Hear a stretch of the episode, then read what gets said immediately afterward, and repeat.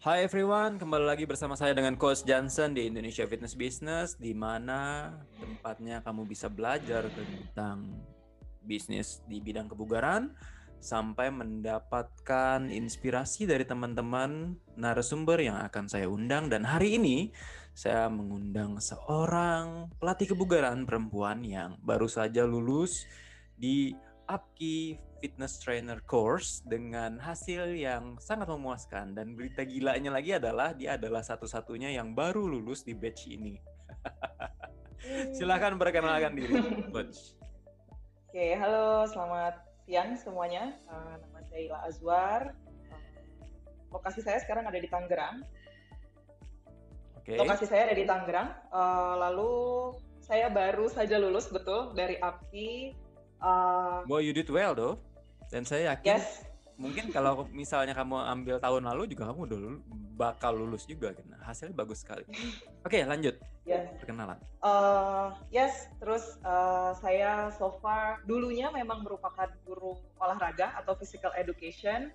Uh, jadi memang inspired to be a fitness coach itu lalu menemukan APKI melalui seorang teman dan akhirnya uh, kecemplung terus sekarang menekuni di bidang ini kecemplung kecemplung ya? Kecemplung atau kenapa, mencemplungkan kenapa, diri kenapa, kenapa disebut ke kecebur atau kecemplung ini? Kenapa? Uh, karena waktu itu pas banget lagi resign dari kerjaan. Uh, sebelumnya kerja di bidang apa? Sama sih di bidang olahraga juga tetapi kan lebih di sifatnya di kantoran. So it's a sport department kita ngurusin atlet-atlet gitu. Ngurusin oh, atlet-atletnya okay. kampus. Nah, uh, dulu ngurusin atlet-atletnya kampus, jadi olahraga ya sekedar karena ngajar PE aja, ngajar physical education.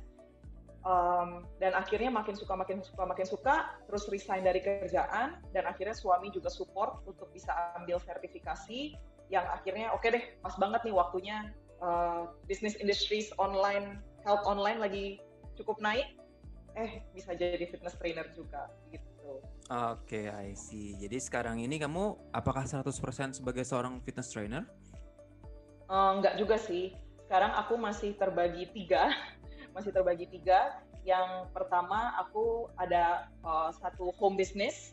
Mm-hmm. Uh, itu di food and beverage. Mm-hmm. Habis itu aku masih jadi marketing di satu startup. Nah, startup startupnya ini menjual alat-alat home workout. Jadi masih cukup related uh, sama ya memang fokus jadi fitness trainer, both group class and uh, one-on-one training. Oke, okay, dari tiga ini, let's start dengan yang mana yang mau kamu promosikan dulu, yang mana?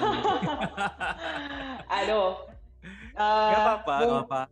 Gak apa ya? ya iya dong, siapa tahu kan cerita kamu bisa menginspirasi teman-teman kita yang uh, ingin atau lagi kesulitan lah ma mau aduh saya mau kerja apa ya oh mungkin dengar ini saya terinspirasi gitu yuk um, mungkin aku pro, uh, promos promosinya quote and quote itu pertama dari uh, home business. Mm-hmm. home business yang memang aku jalankan baru F&B ya? tahun lah. F&B betul. Apa tetapi nama, memang kita, nama brandnya? Nama brandnya Lemilk Lemilk ini fokus Lemilk Le, Le, Le Milk. Le Milk ya. Le yes. in, in Le Milk. Ya Le Milk. Yes. Aduh. Betul, Le Milk. Nah, Le Milk ini tuh ini fokusnya di non dairy milk. Ah, I see. Non dairy milk, uh, almond and cashew. Mungkin, mungkin uh, bisa disebut dengan Faux milk seperti Faux yes. meat. Faux artinya palsu. yes, betul. Kita juga cukup bingung sih. Kita mau kasih nama brandnya milk, takutnya confusing to people karena uh, sebenarnya oh, bukan susu. Well, well, well. When you said le milk, I thought the first ingredients adalah milk gitu loh. Nah, iya makanya. Tapi uh, di satu sisi aku sama suami karena kita jalanin berdua itu memang mencoba membantu memberikan opsi lain ke masyarakat untuk susu. Mm-hmm. To be honest, kita menemukan banyak sekali susu yang claiming to be healthy, tapi pas kita lihat nutrition fact-nya cukup banyak, cukup high in their sugar, uh, terus yang uh, bukan yang natural Uh, ingredientsnya yang banyak gitu. Jadi mm-hmm. kita wanna make something yang available for people, another option aja sih sebenarnya. That's very interesting, but we will discuss about that later di other yeah. sessions because we want to know about you. Oke, okay, yang kedua trainer. Hmm. Yes, yang kedua ya yang fitness trainer. Gitu. Hmm, coba kita dengar kenapa kamu mau ing atau ke, bukan kecemplung lagi ini udah udah kecebur udah mandi kali udah berenang udah berenang udah nyelam minum Belajar air berenang. Kenapa yes, yes. kenapa kenapa jadi kenapa pelatih kebugaran why jadi awalnya itu memang saya temukan setelah saya mengenal strength training waktu saya re proses recovery dari operasi ACL dua kali. Tahun Jadi berapa? saya sudah operasi ACL saya itu 2012 dan 13. Jadi karena cederanya dua kali berturut-turut, putus yang kanan, lalu putus yang kiri. Buset. Iya. Jadi I spend a year full of recovery plus strength ah, training waktu ah, itu. Ah, Begitu. Nah, kenapa saya bisa kena ACL? Karena dulunya adalah saya atlet basket. Ah, oke. Okay. Dulu atlet basket. Mm-hmm. Mm-hmm. Atlet basket provinsi kenapa dan tiba, atlet basket. Kenapa tiba-tiba mengalami cedera beruntun begitu udah seperti tabrakan di jalan tol. putus ya, kiri, putus kanan. Tuh nggak putus kepalanya. aduh, betul. Aduh, benar-benar sih. Kenapa? Karena persiapan. Karena lagi latihan. Buruk kah atau memang memang just uh, maaf kata shit happen? uh, Enggak sih, I believe itu hal sesuatu yang aku udah investasikan dari lama, meaning investasi pola hidup buruk menurut. Hmm, Oke. Okay. Jadi saya dulu cukup overweight, terus tapi saya main high contact sport, oh, susah okay. kan? Jadi, okay. Dokter juga kayak, waduh kamu nih main high contact sport, kamunya sendiri overweight, sangat sulit gitu. Tapi namanya seneng banget, udah dari SD Apa main. tuh? Apa jadi?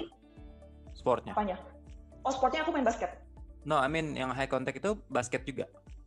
Iya, ha, high contact basket kan martial arts dulu, tetapi abis itu aku shifting ke basket. Iya sih, memang tetap ada yang namanya benturan-benturan, risiko-risiko untuk mengalami cedera tuh ada ada banget untuk olahraga kompetisi seperti basket, sepak bola. Oke, okay, continue. Betul. Nah, uh, namanya high contact, terus karena waktu itu aku terikat scholarship. Uh, Oke, okay, beasiswa ya.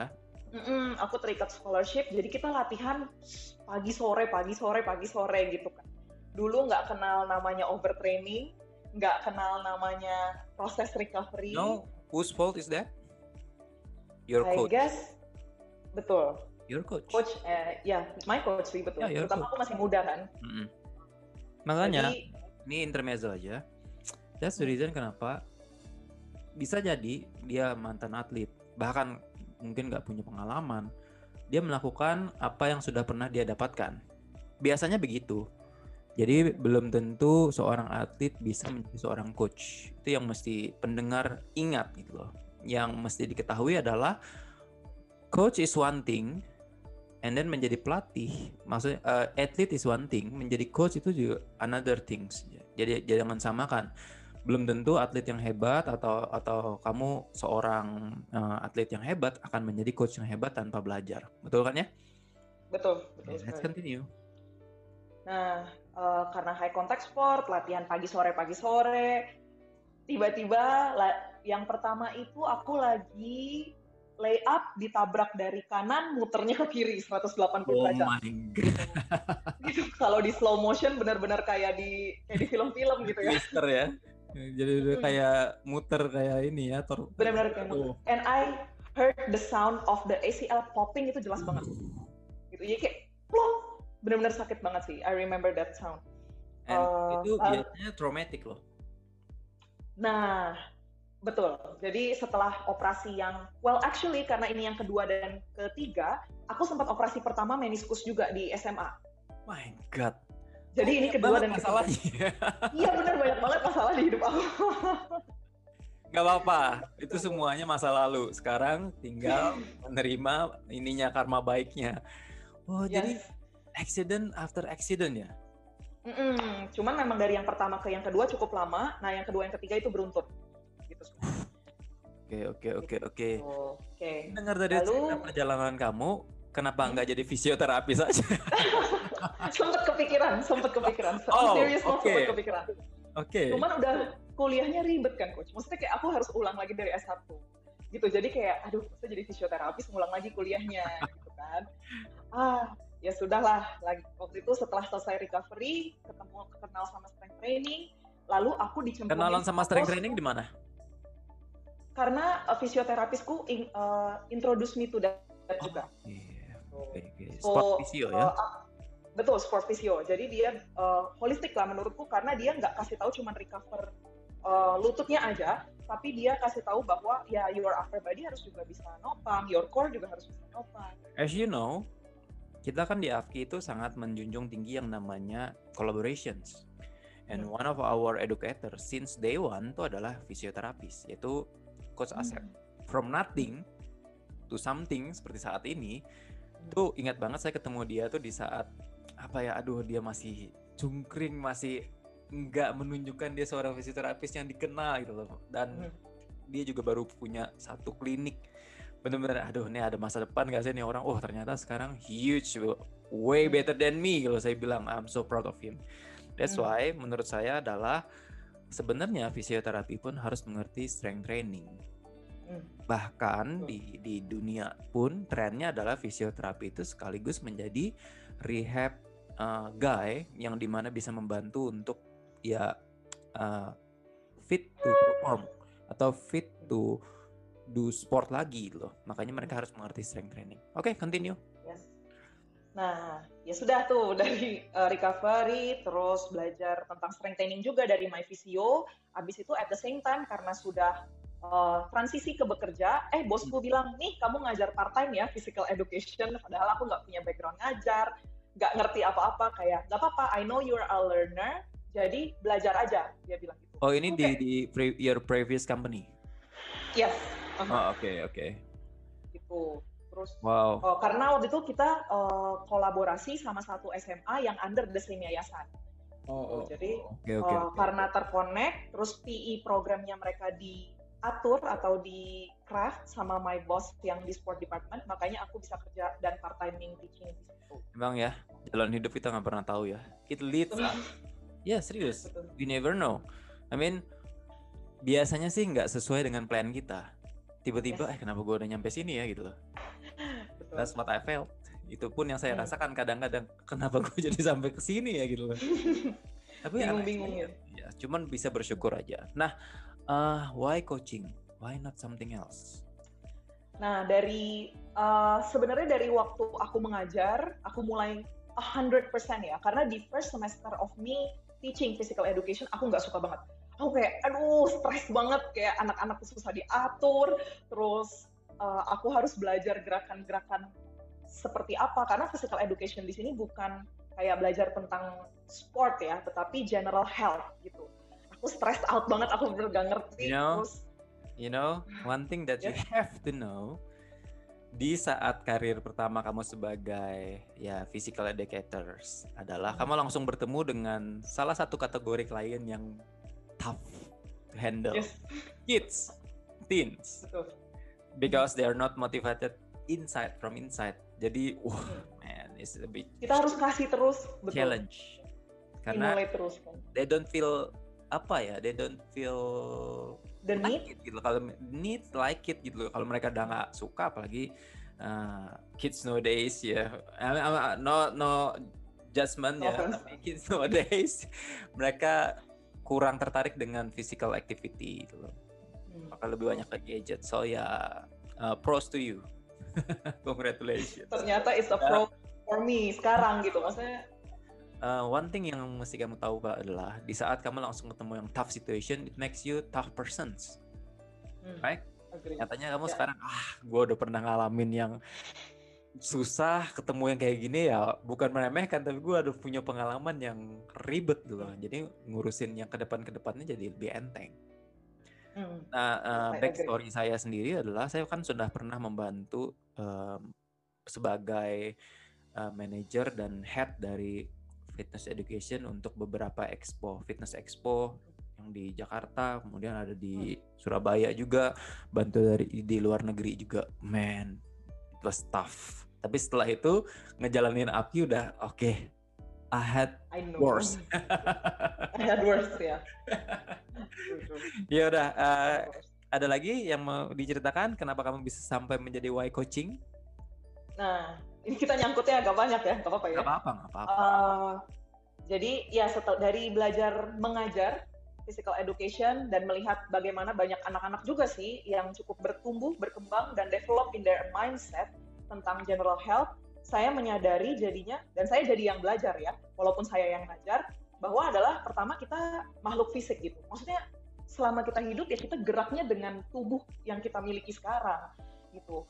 Uh, dan ternyata bahwa nggak cuman istilahnya atlet sekolahan di sekolah yang saya mengajar itu yang healthy, yang let's say deep testnya oke, okay, yang lari Cooper testnya oke, okay, ternyata anak-anak biasa banyak yang lebih baik gitu daripada anak-anak yang atletnya. It's very interesting. Uh, dan di situ saya jadi melihat bahwa oh ternyata semua semua orang itu punya kapasitas dan punya kemampuan gitu untuk bisa sehat sehingga nggak ngaruh mereka atlet atau bukan mereka jadi bisa maksimal gitu di apa pun yang mereka lakukan di dalam kesehariannya. Nah itu opening my eyes banget sih. Bah, tapi kita nah, juga harus ingat bahwa atlet pun adalah sebenarnya masyarakat awam. Itu satu. Hmm. Tadi kamu mention hal yang menarik buat saya adalah when you teach you learn. Karena prinsip itu yang kita tanamkan juga di APKI.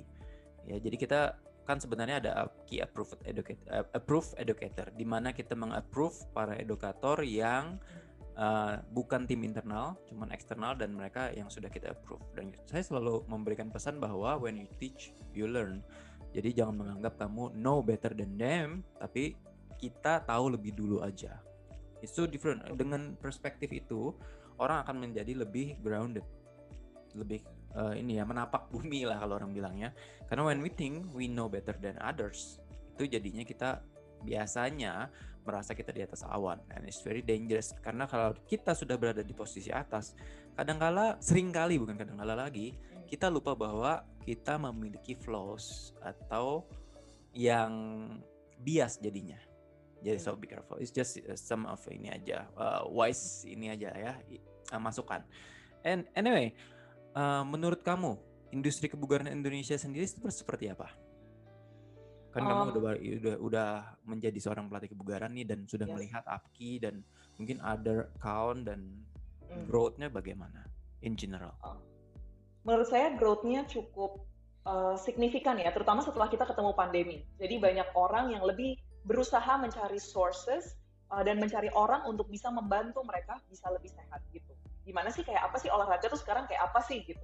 Makan sehat tuh kayak apa sih? Mereka mulai explore atau at least dari my circle mulai penasaran nih ini makan yang bener tuh kayak apa sih bedanya intermittent sama apa-apa-apa itu apa sih kayak gitu yang sebelumnya nggak pernah ditanyakan uh, jadi menurut saya itu sekarang growing quite rapidly tapi memang uh, butuh orang-orang atau uh, coaches seperti uh, coaches-coaches yang under upki untuk bisa mengarahkan masyarakat jangan sampai ke jalan yang sesat kasarnya gitu. Ya, yeah, ya, yeah, ya. Yeah. I I truly understand anything yang rapid growth pasti ada yang ketinggalan. Anything, ya.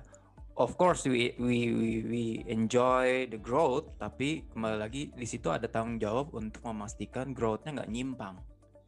Karena that's what happen kan di industrinya. Like maaf kata ya, we, uh, di saat seseorang atau uh, someone yang good looking Uh, kemudian dia ngepost beberapa video olahraga dan dia sudah bisa jualan obat diet, dia bisa jualan suplemen dan kawan-kawannya. That's what hmm. happened di industrinya. While, while it's good, maksudnya promoting to live healthier, tapi kebanyakan juga uh, some of the products itu kan memang scam. Maksudnya hmm. losing weight for 10 kilo within uh, one uh, two weeks, four weeks, weeks. kan benar-benar uh, menyesatkan lah sebenarnya. Hmm. Tapi one thing yang mesti kamu dan pendengar mesti apa ya bisa pikirkan kembali bahwa kita sebenarnya bless bless artinya kita diberkati dengan adanya mereka kenapa hmm. karena iya.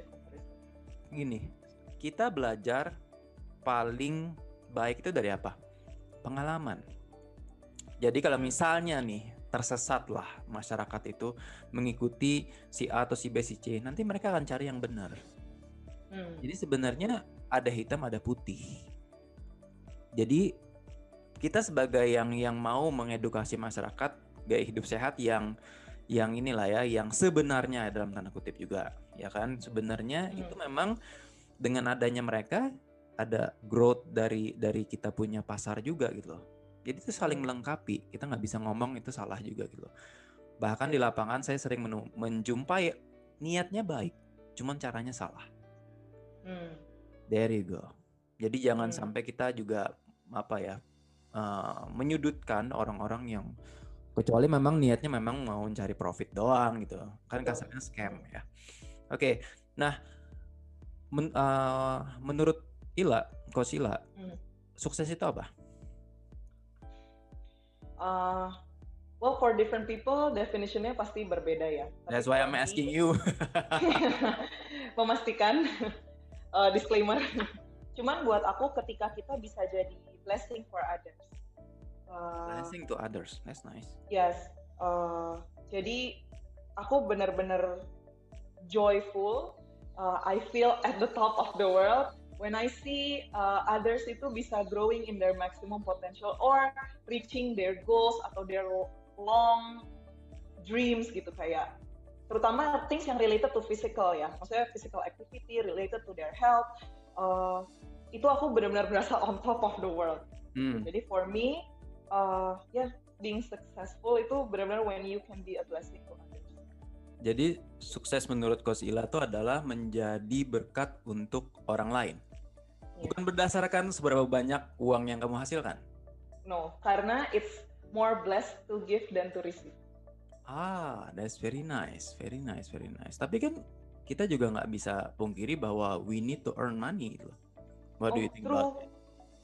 Betul uh, aku nggak mengenyampingkan itu lah maksudnya we we live kita butuh ada hmm. keseharian hmm. gitu tetapi ketika our own needs on top of uh, lebih tinggi daripada porsi kita memberi menurutku itu Oh, well said, well said. Bagus banget. Ya, good for you, good for you. Hmm. But, nah, next questions. Menurut kamu, bisa nggak?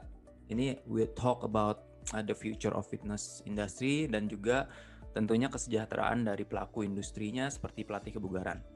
Menurut kamu bisa nggak sukses secara finansial dengan bekerja di bidang kebugaran? Menurutku bisa. Uh, Why? Potensinya masih super besar. Uh, dalam arti banyak sekali area-area, untapped area, uh, kebutuhannya juga tinggi. Terus uh, kita jangan lihat kebutuhannya hanya dari orang awam ya, tetapi kalau dari pengalamanku as an athlete, bahkan atlet pun kadang tidak uh, well educated regarding their health. Gitu. Jadi uh, tidak hanya orang awam, walaupun atlet termasuk orang awam, tadi coach yang bilang, uh, tetapi luas banget pasarnya. Elders, kids, aku ada ngelatih kids sekarang umur 5, I think 5 or 6 sama um, kelas 3 SD, kakak adik. Uh, jadi pasarnya super luas, gak cuma untapped area di umur, tetapi untapped area di pekerjaan. Dan health itu tuh benar-benar holistik dalam arti related to all things that we do in life gitu.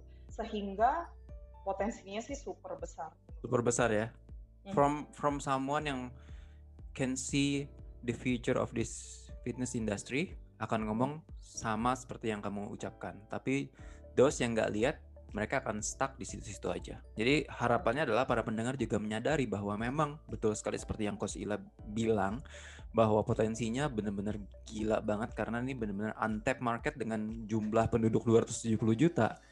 Satu persen aja kita nggak habis. Hmm. Ya satu persen aja 2,7 juta tuh kita nggak habis untuk ngeberesinnya gitu loh. Bayangkan 270 juta. Memang banyak sekali sport kind of sport di Indonesia. Tapi tentunya esensi dari setiap cabor itu adalah apa? Fitness, ya, betul. trading. Jadi ya yeah, very promising. I agree with you. Oke, okay, next questions. What oh, what next? plus oh, one more. Hmm. Satu lagi adalah karena sekarang kita sudah mulai explore potential of online health juga, online training. Jadi mau kamu di ujung timur Indonesia, barat Indonesia, tengahnya bahkan overseas itu kita bisa reach them jadi hmm. why is it so big? Karena udah nggak limited by space anymore. And betul betul, setuju setuju setuju. Jadi uh, coach without boundaries. Yes. Itu benar-benar terrealisasi sih. Ya benar-benar terrealisasi. Anyway, next questions. What makes you different? Hmm. Than the other coach? Uh, Awal dia.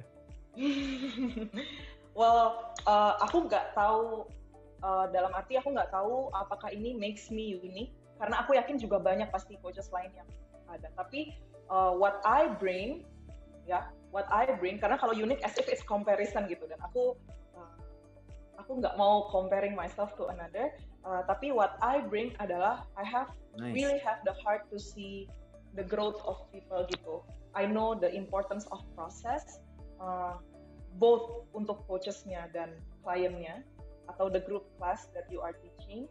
Uh, tetapi I'm not playing around. I'm not playing around uh, ketika I'm dealing with other person. Karena aku tahu itu menyangkut jiwa dan fisiknya mereka, sehingga uh, when I coach, I bring my heart, I bring my all in to them gitu. I give my 100% to them. Aku nggak cuma sekedar cari kasarnya cari uang atau profit, tetapi I really want them, genuinely want them to grow dan progressing. And that's what makes you unique ya. Ya. Yeah. To, to sum it up, artinya uniqueness itu bukan we compare ourselves with others, tapi apa yang uh, membuat kita bisa benar-benar menjadi berkesan untuk klien-klien yang kita latih gitu ya. Mm. Well, mm-hmm. well put, eh well put, bagus, bagus banget. Anyway, kalau memang itu yang membuat kamu unik, nah ke depannya apa yang akan kamu lakukan? Any future plans? Hmm, kalau sekarang aku kalau big big picture-nya adalah aku ingin sekali uh, to be honest and being frank, uh, aku ingin sekali anak-anak Indonesia terutama anak-anak ya bisa mengenal uh, pola hidup sehat sedari dini. Kayak big picture-nya adalah a better, a healthier country tapi menurutku salah satunya adalah dimulai dari pendidikan anak-anak usia dini. Gitu. Oh, so you uh, want to concentrate to anak-anak? Uh, kids, aku tahu lah pasti semua juga butuh, tetapi ketika mereka dimulai dari kecil, dari anak-anak, mereka akan bring that pattern of life itu kan sampai besar gitu dan mereka bakal educated to their next generation. Uh, makanya kenapa aku hmm. ingin sekali itu sih uh, sebenarnya. So your big have... goal itu adalah mengedukasi teens and kids tentang gaya hidup sehat gitu kan ya, gaya hidup aktif. Yes. Mm-hmm. And uh, any plans to achieve that? Um, not yet. Aku belum dat belum not yet, belum ada koneksinya juga. Uh, pengennya sih aku bisa contribute to uh, PE curriculum di Indonesia. Itu aku pengen banget. Uh, biar fitness based bukan berarti nggak boleh sport games, nggak bukan berarti nggak boleh traditional games, tetapi kita juga ajarin to do, let's say ya, main dampu atau main basket atau main soccer, dasarnya tuh fitness loh, gitu, bukan cuma sekedar skill doang.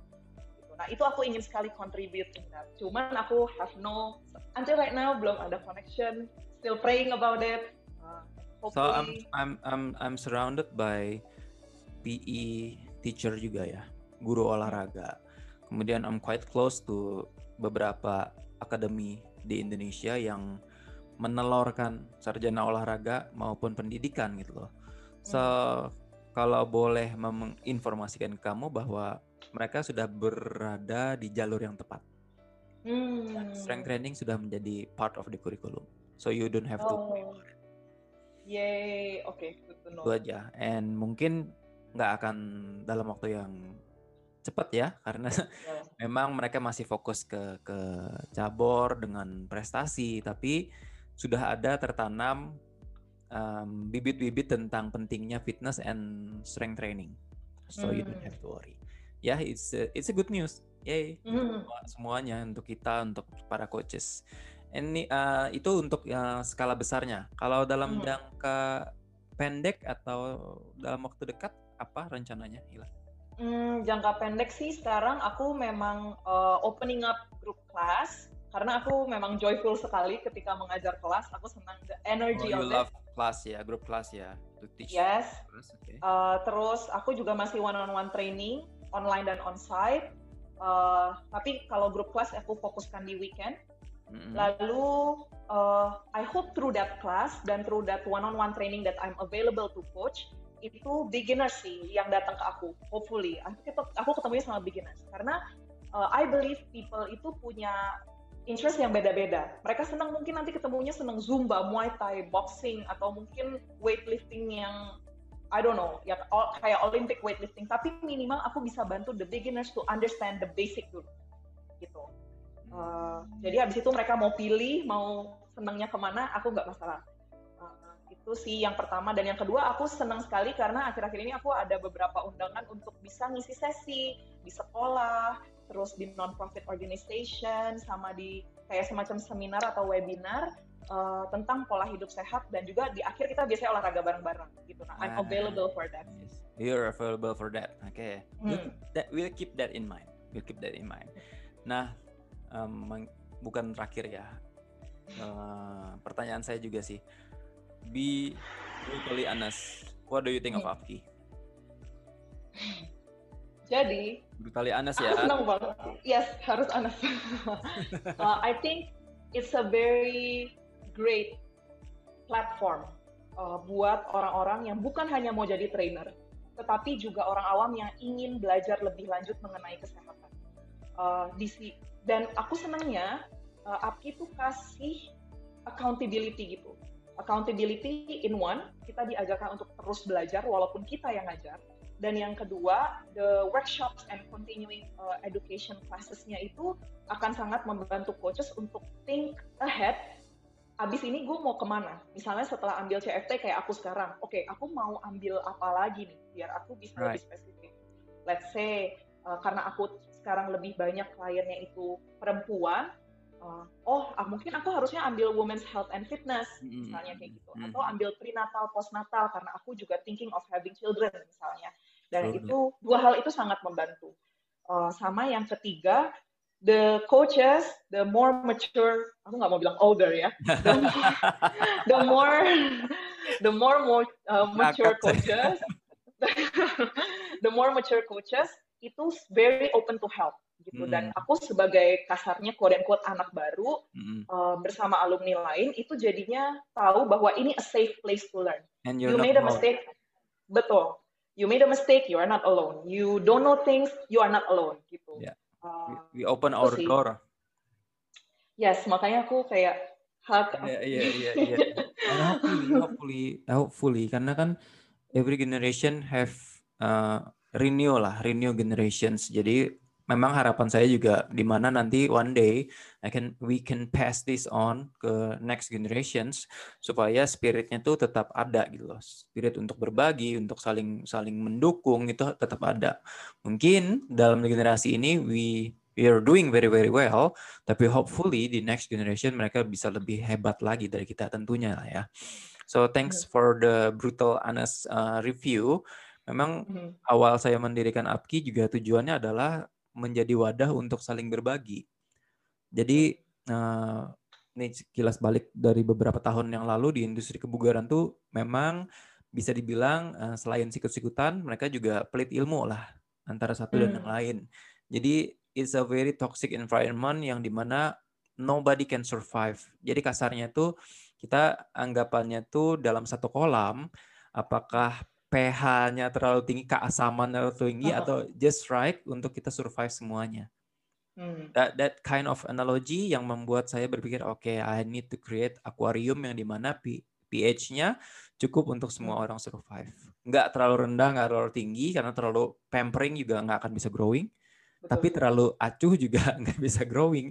Yeah, so, yeah. It's a tricky tricky apa ya bukan job tapi it's tricky part from Apki untuk making sure kita nggak juga nggak yeah. over pampering makanya that's why we we provide a lot of kayak fitness education days and then wah itu bener-bener sometimes we scold people kayak ini gimana sih hasilnya kayak gini wah panjang deh ceritanya hmm. so thanks for today and thanks for sharing hmm. your story um, ngomong-ngomong saya pernah dengar kalau kamu juga suka dengan quote untuk Indonesia yang lebih sehat.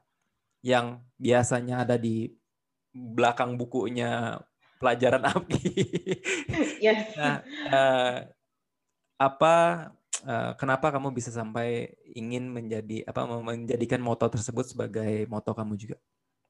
Uh, jadi sebenarnya that sentence nggak pernah terpikirkan, cuman konsepnya aja. Sampai aku terima buku API. Pas aku balik, aku kayak wah literally what I want gitu. Uh, want, jadi Uh, aku ingin sekali pertama masyarakat Indonesia itu bisa lebih proaktif dan tidak reaktif di dalam menjaga kesehatan mereka. Lovely. Jadi mereka preventif, mereka tahu bahwa they are in control of their body and what they are doing with their body is actually uh, either helping them to get stronger atau malah enggak gitu. Yeah, true. Sakit atau enggak itu ya aku nggak bilang dikontrol kita ya, tetapi somewhat dikontrol kita gitu. So that's one. Apa yang bisa kita kontrol dikontrol gitu kan ya? Betul, control the controllable kan. Mm-hmm. Uh, lalu yang kedua, uh, aku ingin lihat banyak orang untuk bisa go out and get moving gitu. Aku tahu kaum rebahan quote and quote itu sangat jadi terkenal sekarang dan aku kesal banget dengernya. Tapi uh, ya karena PSBB. Iya sih, tapi justru ya selama aku PSBB ini, aku malah nggak pernah sakit yang kayak flu. Itu aku nggak pernah sama sekali. Uh, Karena punya jadwal latihan ya. Betul, dan less stress, mungkin karena ya some people stress more sih di rumah. Tapi jujur kalau aku di rumah aku less stress. Uh, aku find my passion in coaching, mungkin jadi lebih joyful di dalam melakukan pekerjaan. Uh, tapi I really want people to be more active gitu. Uh, mereka punya tubuh, punya badan, dan di rumah aja tuh sebenarnya bisa banget olahraga. Aku juga biasanya olahraga cuma sematras aja itu tuh bisa gitu. Jadi kesel uh, juga ya kalau misalnya lihat orang-orang kok kenapa lu mager banget gitu ya? Iya, padahal tuh cuma perkara berdiri. Habis itu just get moving gitu. Jalan lebih banyak juga nggak apa-apa. Just walk around your house gitu. Itu artinya uh, pesan terakhir untuk masyarakat. Nah, pesan yang terakhir untuk para sesama coach apa? Uh, mungkin yang pertama jangan capek sih. I know uh, it's very challenging to educate people. Sometimes they are stubborn. Uh, yeah. Tapi sama seperti kita, kita juga sometimes stubborn when we learn gitu. So uh, be faithful in what you do, knowing that itu tuh nggak akan sia-sia gitu. Fruitnya pasti ada. We just need to be patient. Uh, itu yang pertama. Yang kedua, uh, jangan berhenti belajar karena we are never uh, on top of the sky gitu. Pasti di atas langit ada langit, uh, ada something new juga. Teknologi berkembang, kesehatan terus berkembang. So uh, belajar baca dan semakin banyak baca, kita semakin bisa memfilter apa yang benar dan apa yang tidak. Betul sekali. Jadi filternya lebih bagus lah ya. That's a very betul. nice input untuk para sesama coach. Thank you for your time and then semoga sharingnya Coach Ila bisa memberikan inspirasi untuk seluruh pendengar dan I wish you the best for your own business, kemudian for your coaching career. Anything else yang mau disampaikan untuk teman-teman kita? Uh, jangan jadi kaum rebahan. Selamat bergerak. Selamat bergerak ya. Wah, eh, bergerak aja diselamatin sekarang ya. Semangat, semangat bergerak. Oh, semangat bergerak. Yes, okay. semangat bergerak. That's very nice. Thank you ya coach and hopefully kita bisa mengadakan another session tapi dengan topik yang berbeda. And I wish you the best. Ya. Yeah? thank, thank you. And I'm gonna close this. Uh, untuk seluruh pendengar terima kasih banyak atas waktunya mendengarkan cerita dari Coach Ila dan semoga mendapatkan inspirasi untuk apa pun untuk hidup lebih sehat untuk menjadi seorang pelatih kebugaran juga. Dan buat teman-teman yang memang misalnya ingin bekerja sama atau ingin melihat produk apa yang ditawarkan oleh Coach Ila yang home industry itu tadi, silahkan langsung kontak, kontak Coach Ila. Ya, thank you everyone and salam bugar dan sampai jumpa di episode berikutnya. Bye.